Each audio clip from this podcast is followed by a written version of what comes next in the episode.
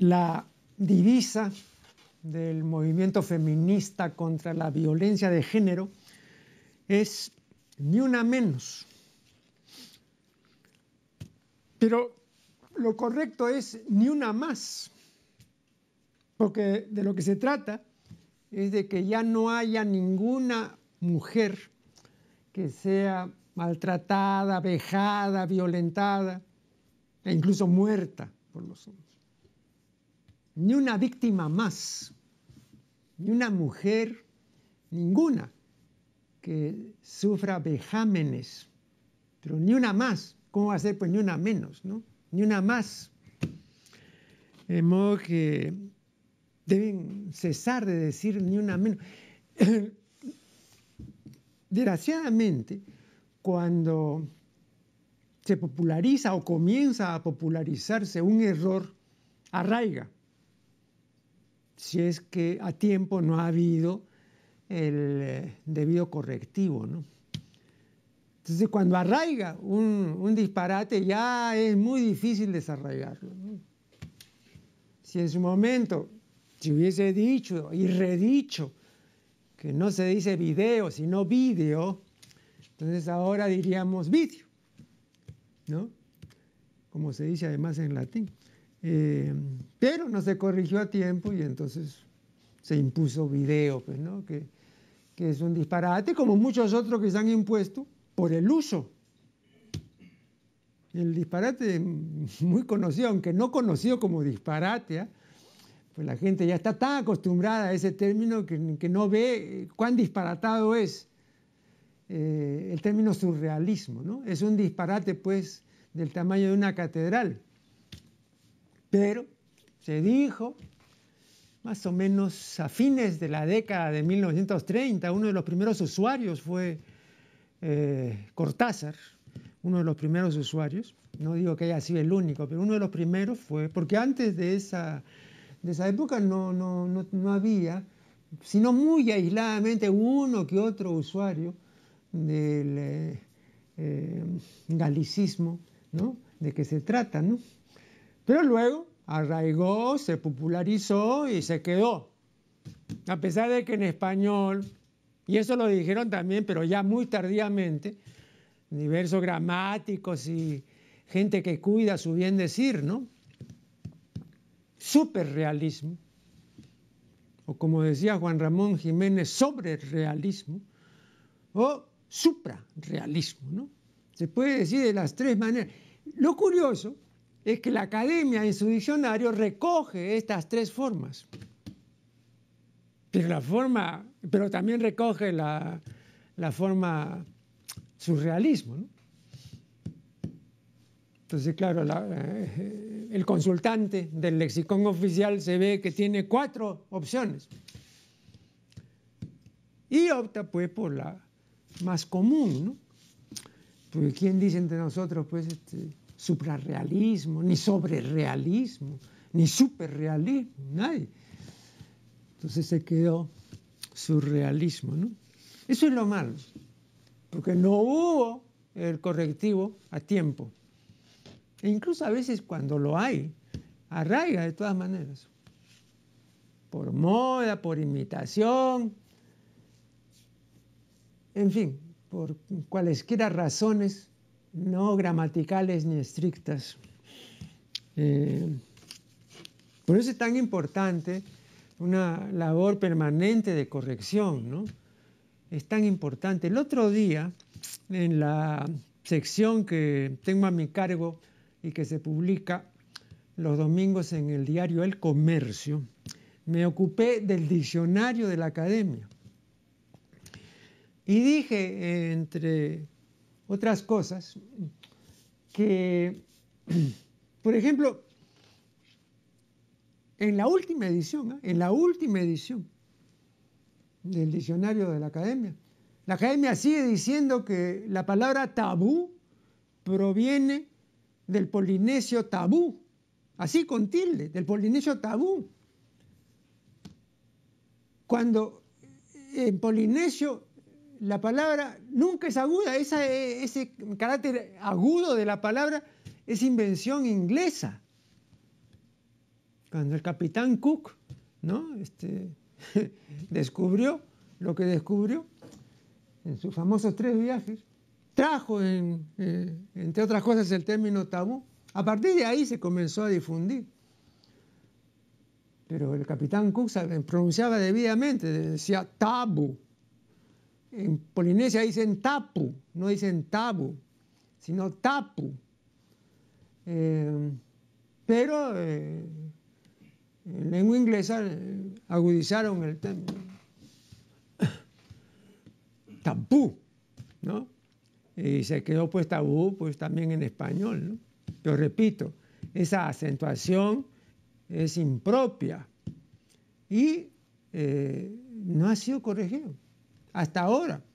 Yo les he dicho a los señores académicos, señores académicos, consulten el monumental diccionario comparativo eh, maorí polinesio, que es una obra de Edward Trigger, ¿no? este, de primera. Ahí verán que no se dice pues tabú, ¿no? Yo no estoy inventando. Yo no soy especialista en lenguas polinesias, ¿no? Pero he consultado el diccionario y lo tengo, pues, ¿no? Hay una reedición que se hizo eh, en el año 67, me parece, o 68, ¿no? una edición muy buena, una reedición, o una reimpresión, no, porque no fue una nueva edición, pero es un diccionario clásico. ¿no? Eh, entonces van a, pues, a, conocer que, que, es así como les manifiesta, pero el uso impuso el disparate. Ya eso ya arraiga, pues, y la academia termina por admitir. Entonces, a pesar de que la Academia ha admitido estos cuatro términos, eh, el término que se ha quedado, digamos, como el término preferido, el más usado, eh, es el término más disparatado, que es eh, surrealismo. Curiosamente, también en inglés se ha admitido el disparate, también en inglés. Y eso que, digamos, los lexicógrafos ingleses y los diccionarios compuestos en serio, como suelen hacerlo los norteamericanos y los ingleses. Eh, saben perfectamente que no es así, pero el uso pues impuso el asunto. No hubo correctivo, no hubo correctivo. Yo recuerdo que Juan Eugenio Harzenbusch, en un eh, prólogo muy interesante que escribió a las apuntaciones eh, de Rufino José Cuervo, eh, las apuntaciones sobre el lenguaje bogotano, ¿no? Este, decían, por ejemplo, decía eh, por ejemplo, el uso impuso ¿no? este, la acentuación indebida de un apellido que no es Fígaro, sino Figaro, ¿no? Pero se quedó Fígaro, pues, y así se canta, además Fígaro, Fígaro, Fígaro. No, es Fígaro, pues es Fígaro, pero ya se quedó pues ahí, entonces eso ya no lo mueve nadie. Repito, no hubo correctivo a tiempo y cuando no lo hay, arraiga muy rápidamente el disparate. Entonces por eso yo digo, percátense de que esto ni una menos es un disparate, pues entonces digan ni una más, pues, ¿no? Porque si siguen diciendo ni una menos, entonces se va a quedar el disparate y ya nadie va a corregir. Eh, dice la academia que el hecho de haber alguien sentido, conocido o presenciado algo se llama experiencia. Y dice la academia que la vivencia es la experiencia de algo. Yo me pregunto sinceramente si con estas definiciones se puede saber realmente qué cosa es la vivencia. Porque la academia dice la experiencia de algo. Y ya saben ustedes cuál es la definición que da la academia de experiencia. Pero esta definición de vivencia es completamente insuficiente. Completamente insuficiente. Claro, como el consultante común y corriente no va pues a indagar sobre eh, el vocablo vivencia, entonces repite pues este, lo que disparatadamente dice la corporación a la que antes se llamaba Docta Corporación Matritense, pero que ante estas cosas uno dice, pues, ¿por qué va a ser docta? No? Más bien es Indocta Corporación Matritense. Así es. Hay una carta de poeta José Santos Chocano que dirige a Rubén Darío en 1905 y le dice, entre otras cosas, que él es capaz de comprender lo comprensible y de sentir lo incomprensible. Eh, Luis Alberto Sánchez, en su extensa y muy interesante biografía de Chocano, dice que Chocano sentía a Vallejo y a Eguren, ¿no?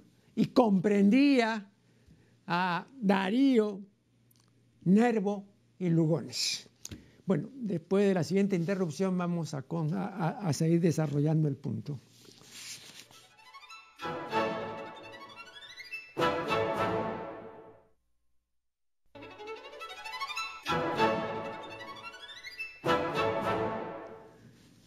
La distinción entre la comprensión intelectual y el sentimiento vivencial es útil, pero limitante. Em,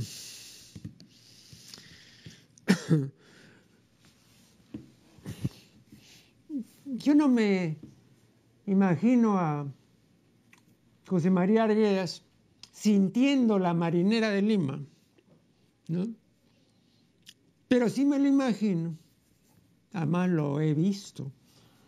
Eh, en una ocasión que estuve por la Peña Pancho Fierro, porque ellos con un grupo pequeño solían frecuentar la Peña Pancho Fierro. ¿no? Eh, bueno, este, pero sí me lo imagino y fácilmente, ¿no? Eh, sintiendo la, la, música serrana, ¿no? Porque era lo suyo. Eso sí lo vivía, lo sentía radigalmente. Pero eh, la marinera de Lima no. Un día conversando sobre Arguedas con la persona que es la primera autoridad, eh, la voz más autorizada para hablar de la vida y obra de Arguedas, Carmen María Pinilla, a quien he entrevistado, y no solo una vez, más de una vez, dos o tres veces, aquí en este mismo programa lo recordarán los antiguos televidentes. Eh, bueno, Carmen María me decía que Arias este, sí, si era capaz, ¿no? si se lo proponía, de compenetrarse con la marinera de Lima y de sentirla. Yo le decía que no se trata de que se proponga, no se trata de, de que él quiera, porque la vivencia no es una querencia. Mm, tú no vas a vivenciar una cosa porque dice, bueno, voy a vivenciar este espectáculo o, me propongo vivenciar eh, este partido de fútbol y lo vivencias. No. Aquí no está sujeta la vivencia a la voluntad. Repito, la vivencia no es una querencia, sino una ocurrencia o una sucedencia.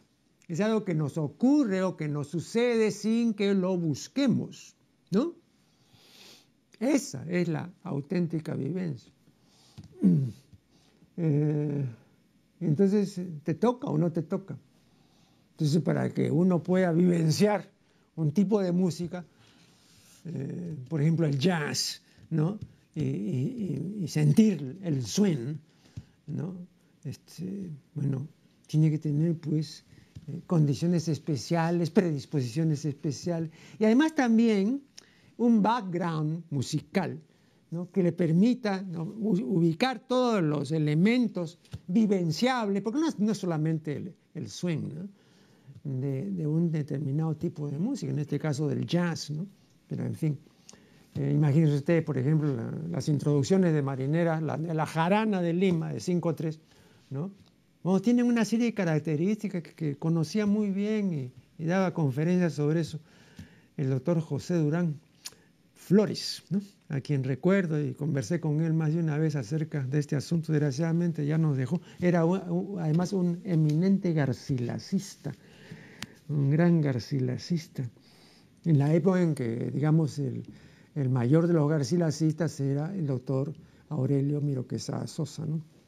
que presentó a Durán por vez primera eh, como conferencista en el Círculo de Estudios Históricos Militares en 1955. Y recuerdo perfectamente que mi padre me llevó. Yo todavía estaba en el colegio, creo que estaba cursando el cuarto quinto año y medio.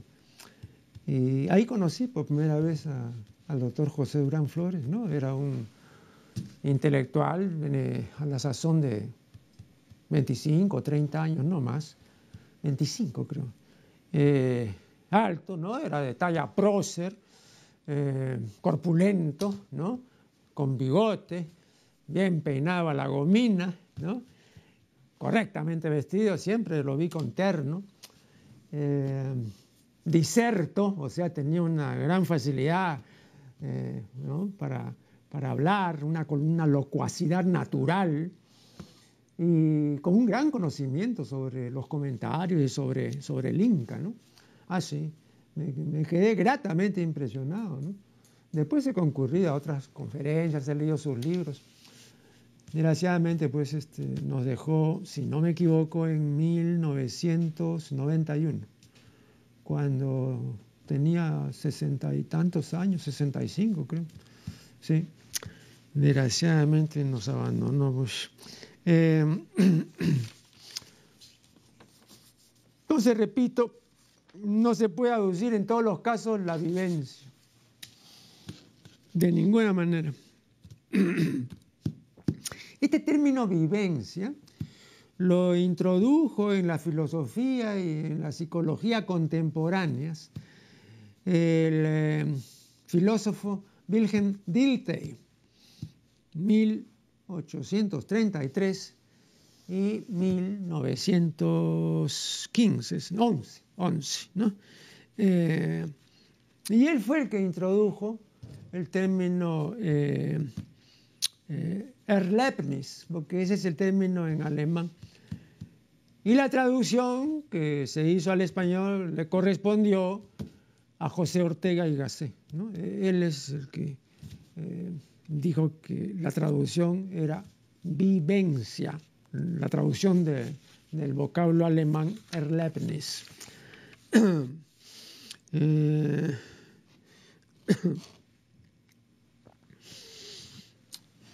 ahora, no es la vivencia, como dice la academia, pues la experiencia de algo, no, no, pues es una definición pobrísima, ¿no? Es una, es una definición chapucera, pues, de vivencia. No, la, vivencia es una experiencia única, es una experiencia especial, íntima, intransferible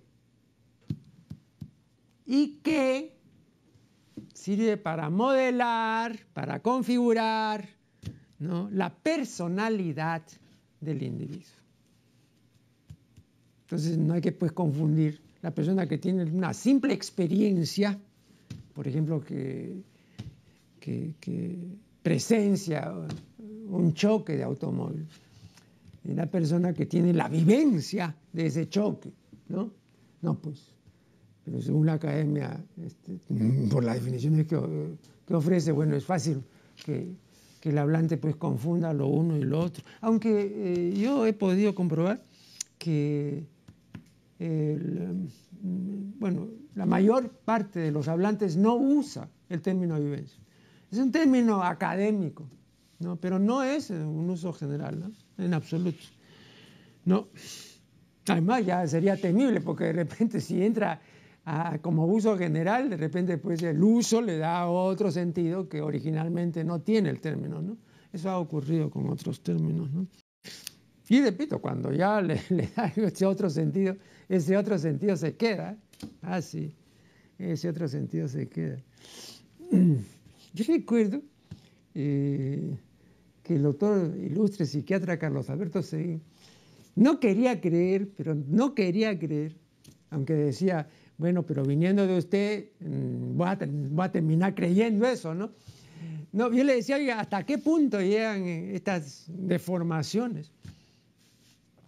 Que la expresión canal de la mancha, ¿no? Es un disparate, pues, de tomo y lomo, ¿no? Eh, porque el que tradujo eh, así creo que manche en francés significa mancha. Y no es así, pues, porque ese término en francés significa manga. De modo que la traducción correcta sería el canal de la manga, porque tiene además la forma de una manga el canal, ¿no? Entonces, por eso le pusieron canal de la manga, pues. Pero se quedó como canal de la mancha, ¿no?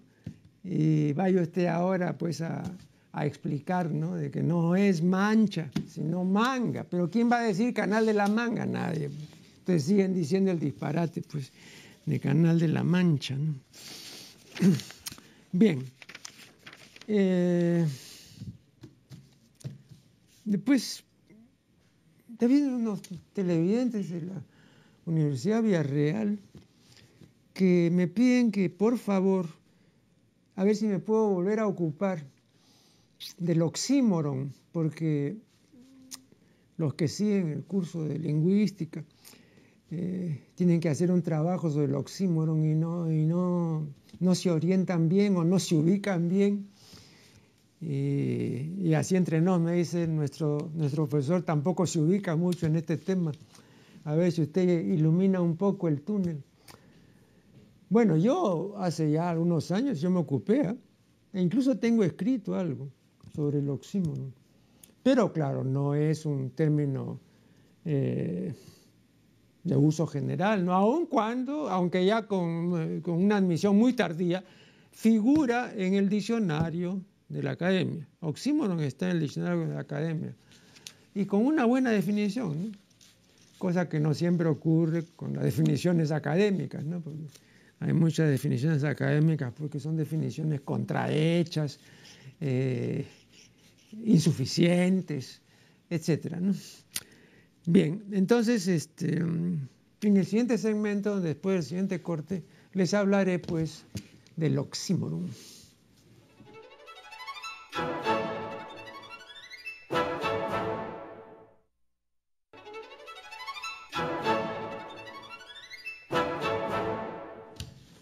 Bien, le dije que les iba a hablar acerca del oxímoron. Em, dice Manuel Seco en su diccionario de dudas y dificultades de la lengua española, que es este diccionario, seguramente muchos de estos televidentes conocen este diccionario, diccionario de Manuel Seco, es muy útil, aunque de vez en cuando, muy pocas veces, pero eh, seco, dice eh, incongruencias, inexactitudes y aún, como voy a demostrarlo ahora, disparates, aunque usted no lo crea. Y ya por entonces, cuando publicó esta edición, ya era miembro de la Real Academia, tengo entendido que ya ha muerto, ¿no? Pero era ya miembro de la Real Academia Española. Sí, señor. Em, bueno, dice Manuel Seco en en este diccionario que el oxímoron consiste en reunir expresiones de sentido aparentemente opuesto. Por ejemplo, un fuego helado.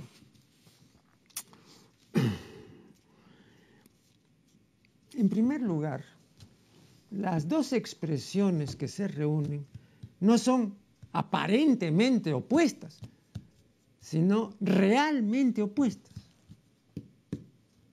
Este disparate se repite en el artículo sobre oxímoron que está incluido en la Enciclopedia Universal Salva, que se publicó en 33 tomos. He traído el tomo 24, aquí en el tomo 24 de la Enciclopedia Salva, pueden buscar ustedes la palabra oxímoron y verán que repite el mismo disparate que son vocablos aparentemente opuestos. No son aparentemente opuestos, son realmente opuestos. Y luego pone pues el ejemplo seco de un fuego helado. Un fuego helado no es un oxímoron. Un fuego helado es un contrasentido. Eh, es algo que carece eh, de lógica. Es un disparate.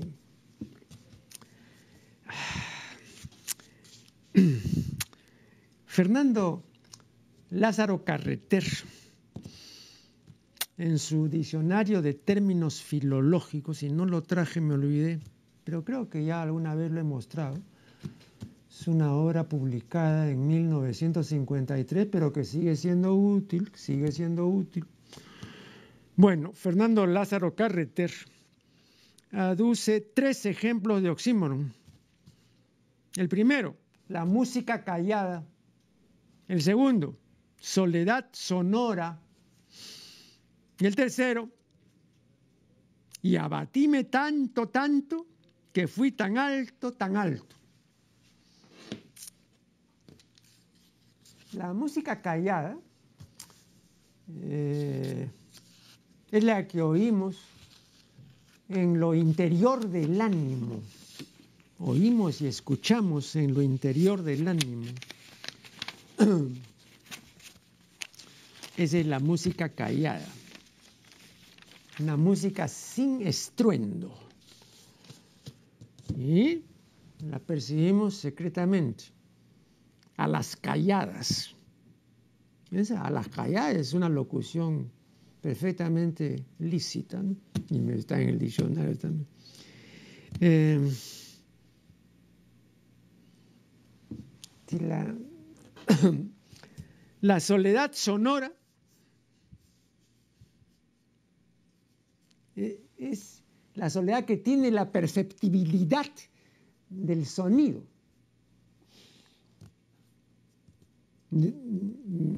Quiero decir, la, la soledad patente y cierta. El adjetivo sonora es un expletivo, ¿no? aumenta la significación. Bueno, esto ya batíme tanto, tanto, que fui tan alto, tan alto, ¿no? Es una expresión poético-mística eh, con que se declara que los auténticos creyentes, aunque abatidos, aunque deprimidos, serán por su fe exaltados, conocerán la elevación. Así es.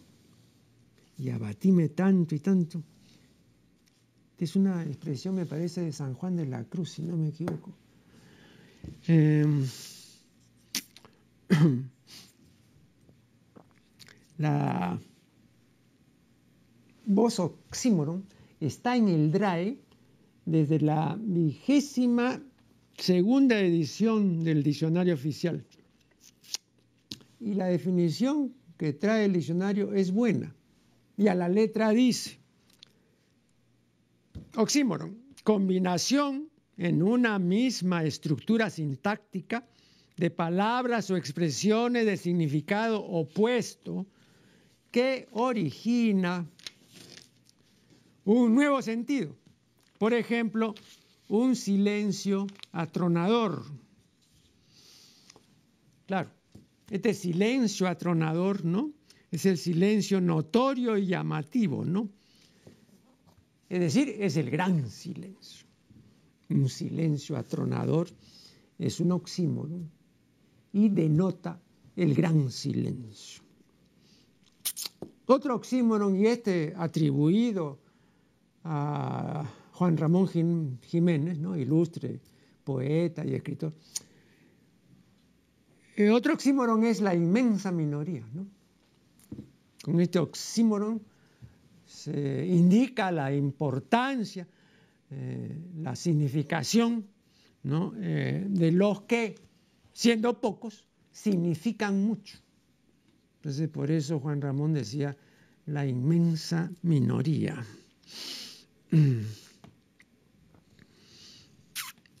Eh, Antonio Rodríguez Villar dice que Chabuca Granda tenía una insistente y altanera humildad. Bueno, el discente se propuso, no, no, creo que no se propuso, pero sin habérselo propuesto dijo un oxímoron. Insistente, imagínense ustedes, altanera humildad es un oxímoron. Pues, Hay un juntamiento ahí de la altanería con la humildad, ¿no?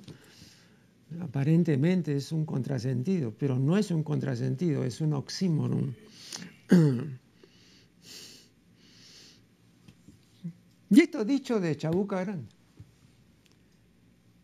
altanera y humilde, ¿no? Sí. Eh, y quienes la conocimos y quienes conversamos con ella, yo entrevisté a Chabuca Grande dos y hasta tres veces, eh, no solamente aquí, también, y, la primera vez fue en el Canal 11, cuando yo me presentaba en 1973, por ahí, 73, 74 en el Canal 11. Yo la entrevisté en el mes de octubre del 73, recuerdo perfectamente. Sí. Entonces uno podía sentir esa altanera humildad, ¿no? Y esa gran clase, ¿no? Porque la señora Grande tenía pues clase, ¿no? Evidentemente, ¿no? No cabe duda ninguna. Mm. Bueno, eh, vean, la palabra oxímoron es una palabra de origen griego y en el idioma inglés la primera documentación es del siglo XVII, exactamente de 1657. Y ejemplos de oxímoron en, este idioma son sweet sorrow, dulce pena, y cruel kindness, bondad cruel. ¿no? Esos son oxímoros en inglés. Como ya dije, la primera documentación en nuestro idioma de oxímoron figura en el diccionario de términos filológicos de Lázaro Carreter, un diccionario de 1953. Ahora, tal vez haya una documentación anterior, pero no muy lejana. Porque yo recuerdo en esa época, en la década del 50, por ejemplo, cuando estábamos, eh, estábamos siguiendo el curso muy interesante de lingüística que impartía el ilustre maestro Luis Jaime Cisneros, yo nunca le oí decir oxímoron, ¿eh? nunca, y nunca nos habló del oxímoron, nos hablaba de muchas otras cosas que desconocíamos completamente y por eso siempre le estaremos muy agradecidos, desde luego. Pero del oxímoron, ¿no? Nunca. Eh, de modo que eh, esto ha, sido posterior, evidentemente posterior. Y el mismo hecho de que la academia muy tardíamente, en el 2001, admitió en su diccionario el término oxímoron. ¿no? Eh, como nuestro idioma este, no admite los sobres drújulos, entonces la pluralización de oxímoron se hace mediante el artículo, ¿no? los oxímoron, o mediante el adjetivo, algunos oxímoros. El panhispánico, el diccionario panhispánico de dudas, eh, dice que también se puede decir, aunque nadie lo dice, pero el diccionario lo autoriza, también se puede decir los oxímoros. ¿no? Pero repito, no he oído, no, conozco ningún ejemplo de oxímoros, pero se puede decir según el panhispánico. Eh, vamos a hacer una última pausa y ya regresaremos.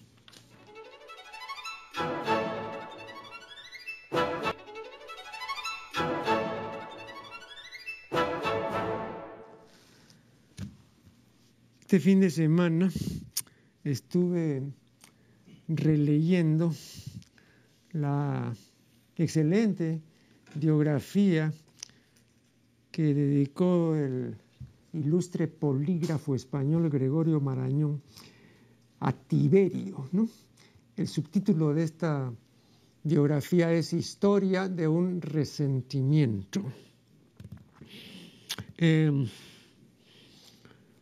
dice Marañón, entre otras cosas, que Tiberio tenía mucha fuerza en la mano izquierda y con un solo dedo podía perforar una manzana.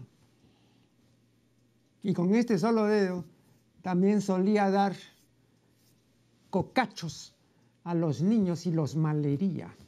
Y el doctor Marañón escribe y dice, sería interesante averiguar por qué un hombre tan serio hacía pruebas tan indelicadas en las cabezas infantiles. Bueno, averiguarlo no será fácil, incluso puede ser imposible averiguarlo a estas alturas, pero mientras que lo intentamos, recordemos una sentencia de Tiberio que a mí siempre me ha parecido muy buena, que dice, si quieres vivir feliz, entonces vive sin amo. Si quieres vivir feliz, vive sin amo. Muy buena. Bueno, Tiberio era zurdo, pero muchos de los grandes creadores en todos los campos han sido zurdos. Aquí tengo una lista. Y todos de primer orden. ¿eh? Leonardo, Goethe, Beethoven, Schumann, Nietzsche, Chaplin, Benjamin Franklin, Paul McCartney, John Kennedy, Gerald Ford, Bill Clinton, Barack Obama, Greta Garbo, Angelina Jolie y el doctor Jorge Basadre, ¿no? ilustre eh, historiador. Y entre los deportistas hay dos tenistas eh, famosos o que han sido famosos y que eran zurdos, ¿no? Eh, John McEnroe y Jimmy Connors. Ahora, ¿por qué la zurdería? ¿no? Eh, hay diferentes explicaciones, ¿no? Por ejemplo, la científica canadiense Sandra Wilterson dice que en los zurdos el cuerpo calloso es mayor que en los diestros. O sea que aquellos tienen más interconectados que estos los hemisferios cerebrales y en consecuencia son cerebralmente más integradores y están más preparados para eh, desenvolver eh, funciones cognitivas y motoras. ¿no? Pero si esto fuera así, entonces habría más zurdas que zurdos. Porque esta mayor interconexión entre los hemisferios cerebrales o entre los cerebros, ¿no? el cerebro izquierdo y el cerebro derecho, eh, es propia, esta mayor interconexión es propia de la mujer y no del varón. Pero las estadísticas nos enseñan que no hay una preponderancia femenina eh, respecto a la surdería. No, no hay. Entonces, por lo menos por ahí, eh, esta explicación es debatible, ¿no? Ahora, según otra explicación, eh, este predominio de la surdería se, debería a una condición congénita constitucional de predominio anatómico funcional del hemisferio derecho, ¿no? que rige ¿no? Eh, la parte izquierda del organismo humano. Claro, tanto en un caso cuanto en otro, ¿no?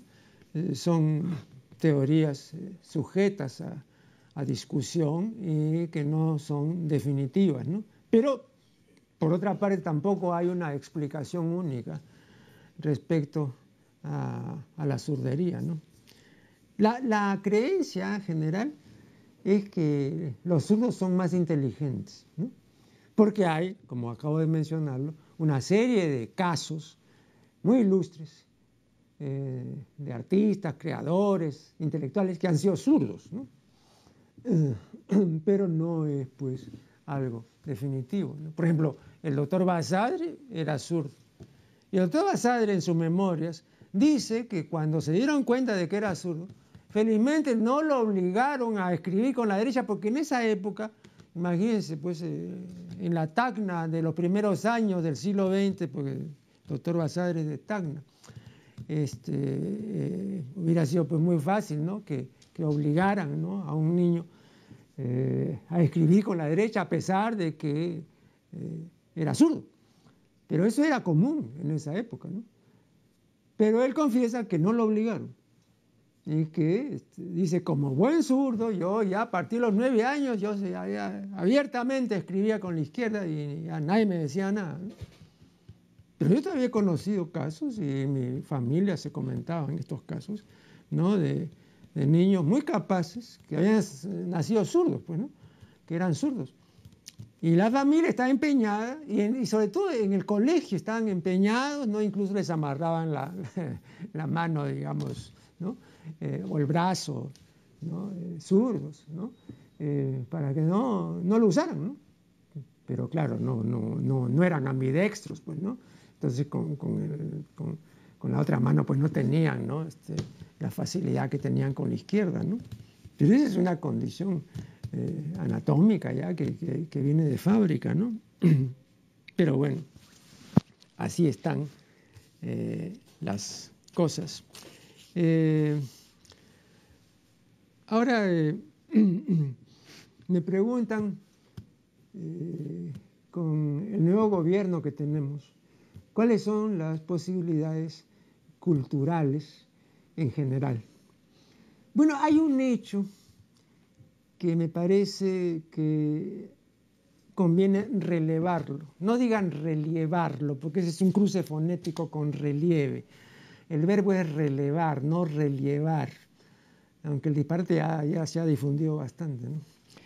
Em, vean, si me hubieran preguntado esto hace eh, unos 20 años o algo más, eh, cuando no había Ministerio de la Cultura y cuando la cultura estaba pues, por, los suelos, o poco más o menos.